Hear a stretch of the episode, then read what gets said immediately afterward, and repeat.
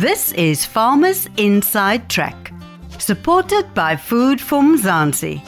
Inspiration for your business and life.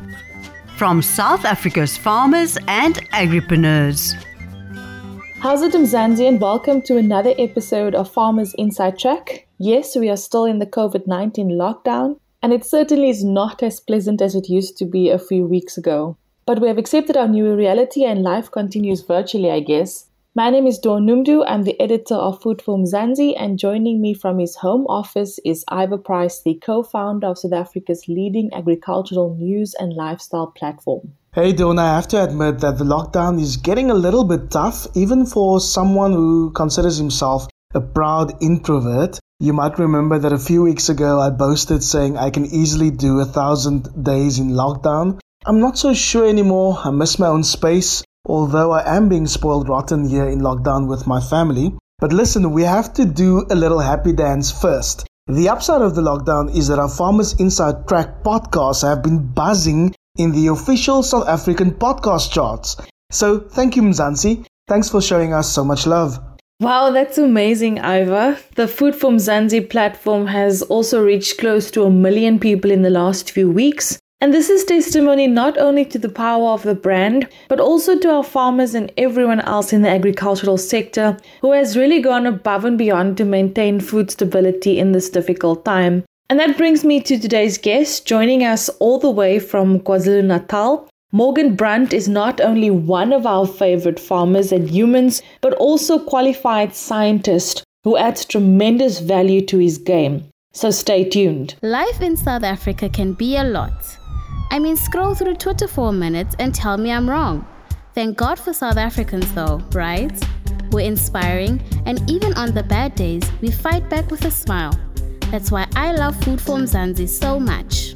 They're not ashamed to celebrate the ordinary unsung heroes who work every day to put food on our nation's tables. Go to foodformzansi.co.za and never miss an inspiring story.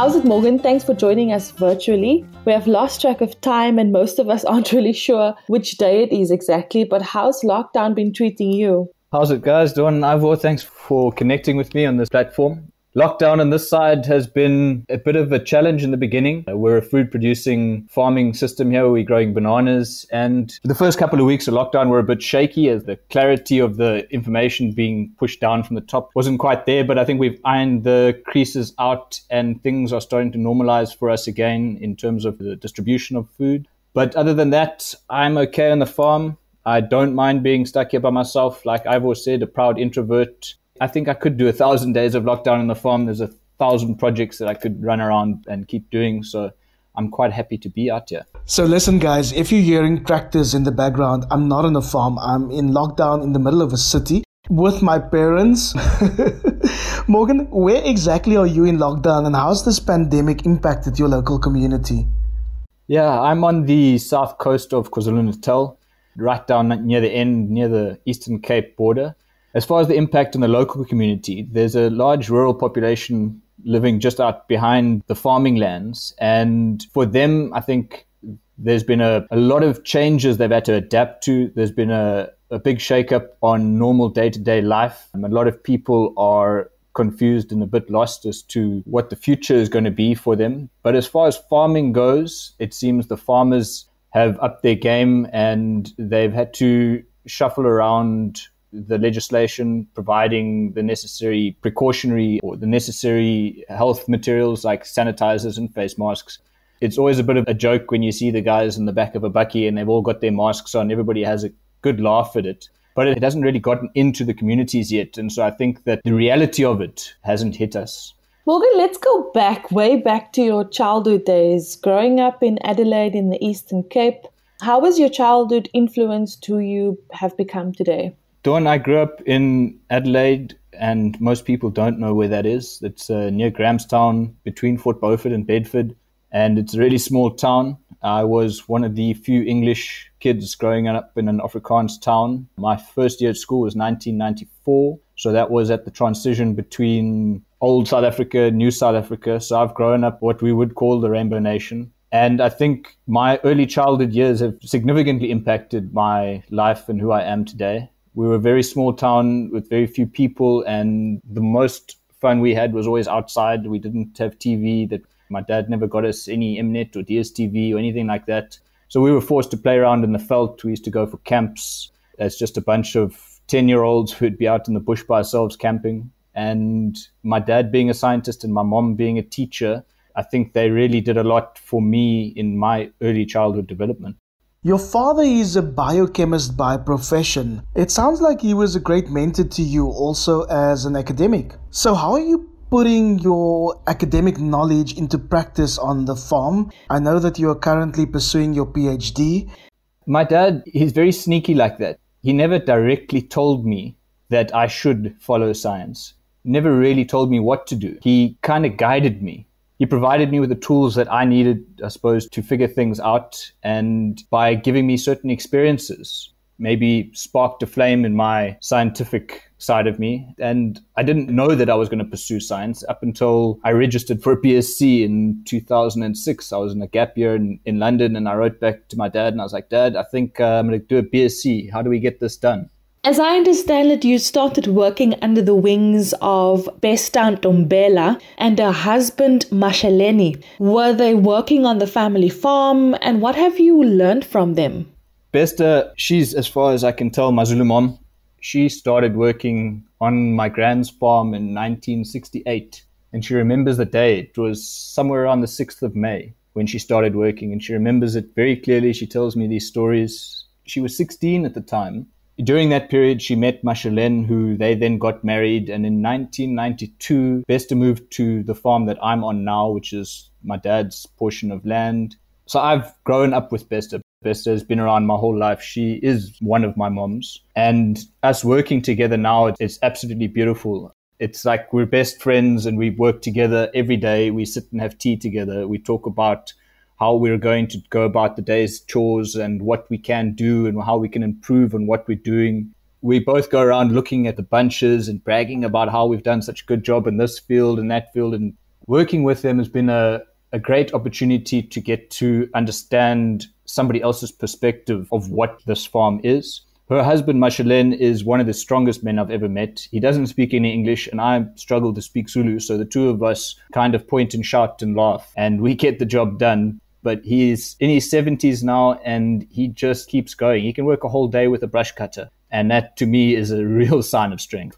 And Morgan, I can imagine that you are still somehow always busy gathering and analyzing data, hoping that it would lead to new discoveries. One of the things that I started working with during my PhD was a software called RStudio. It's a programming language called R, and statisticians use it as a statistical language but we used it a lot in my data capture and my data analysis for my PhD. So since I got to the farm, I started looking at the farm production data, rainfall data, and I started putting that into R and trying to run models and understand it, graph it. You don't necessarily get any actionable data out of it or actionable stuff out of the data, but it's good to have the ability to use the data that I have on the farm PhD taught me a lot about recording data. Record everything, write everything down. Even if you don't know what you need it for, when you're going to need it, you're going to need it at some point, and it's better to have written it down than not to. So I try and collect every data point that I can, and I find my desk is often filled with random pieces of paper with various calculations and things on it, and I struggle to throw anything away. So I've got files of of all sorts of random notes that I, I think one day I'll go back to. Maybe I'll never go back to it, but at least it's there for me to potentially go back to. Morgan, and if we can just speak generally in terms of your study, your research, and your analysis over these years, what's the health status of South African soils? Are we doing enough to maintain its levels of fertility in spite of threats such as soil compaction and the intensification of agricultural production? Dawn, I think that we are to an extent in certain areas and certain farming practices, but I think that the idea of really building soils hasn't been a story that most farmers have followed. The science behind it is it's sort of a new field and it's only being developed currently, so there's a lot that we're still learning. I don't think that farming in South Africa in general has got the soil as a priority. Looking around, the business side of farming seems to push above the conservation end of it. And I understand the necessity as a business to make a profit, but at the cost of what? I think is what we're going to discover one day when we realize that our soils are depleted and that the microbial systems that should be there are no longer there. And so you do not have the sustainable cycles that should be happening naturally within the soil food web. Morgan, you should really link up with Dr. Naudé Malan. He's an academic and the founder of Izindaba Zokudla. He's done a lot of research on the importance of sustainable farming. Recently found some of his stuff and I've been interacting and following him. He seems like he's got the real small scale farmer at heart. The way that I imagine this might play out is that you're going to find your inputs are going to be increasing gradually and the cost of inputs is also going to go up. And then pest pressure.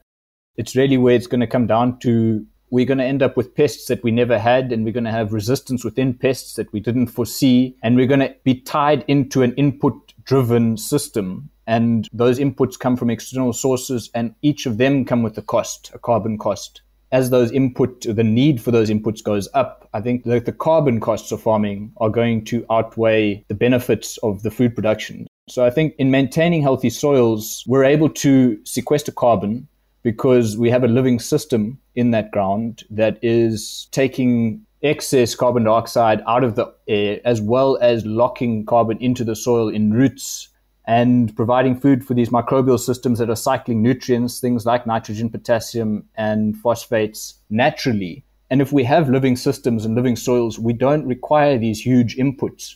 And another thing about having healthy soil ecosystems they have influences right up through the plant. So their presence around the roots and in the root zone actually increases the plant's entire immune response itself. So if you have a healthier plant and a happier plant, then it's more resistant naturally to these pests and we'll be able to reduce our inputs through that.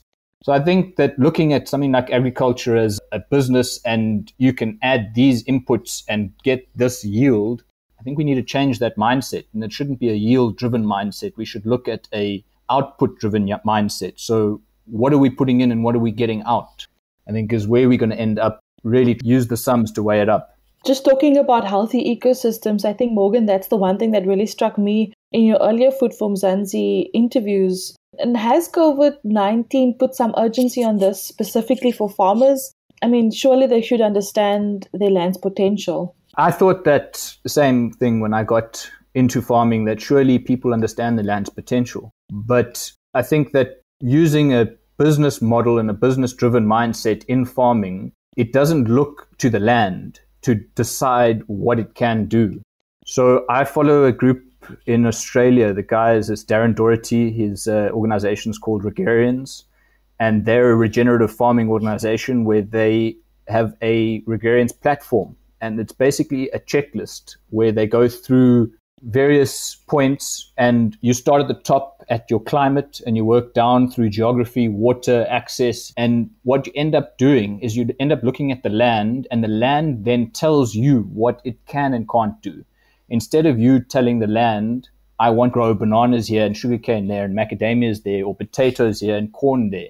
The land will inform what it can do. And that is I think, missed for a lot of farmers. But it's not something that they're just sort of turning a blind eye to. I think a lot of the technology being developed nowadays is really making some of that stuff more available to the normal person. Stuff like drone technology, where you can fly a drone over your land and you can get a huge amount of topographic data from that single drone flight that will inform your land's potential through various models. You can model out your water flows, you can see where your ridges are, you can see where your water catchment zones are, and then you can use other implements on those drones to understand where you have water spots and where you have dry spots. And so then design your landscape to allow those plants to grow where the land is informing that they can grow. So I think that most people don't look at it like that. They look at it as a business. And I think we need to run it as a business, but we need to remember that the land isn't just going to do what we want it to do, that we actually need to work with it. And together we can improve farming.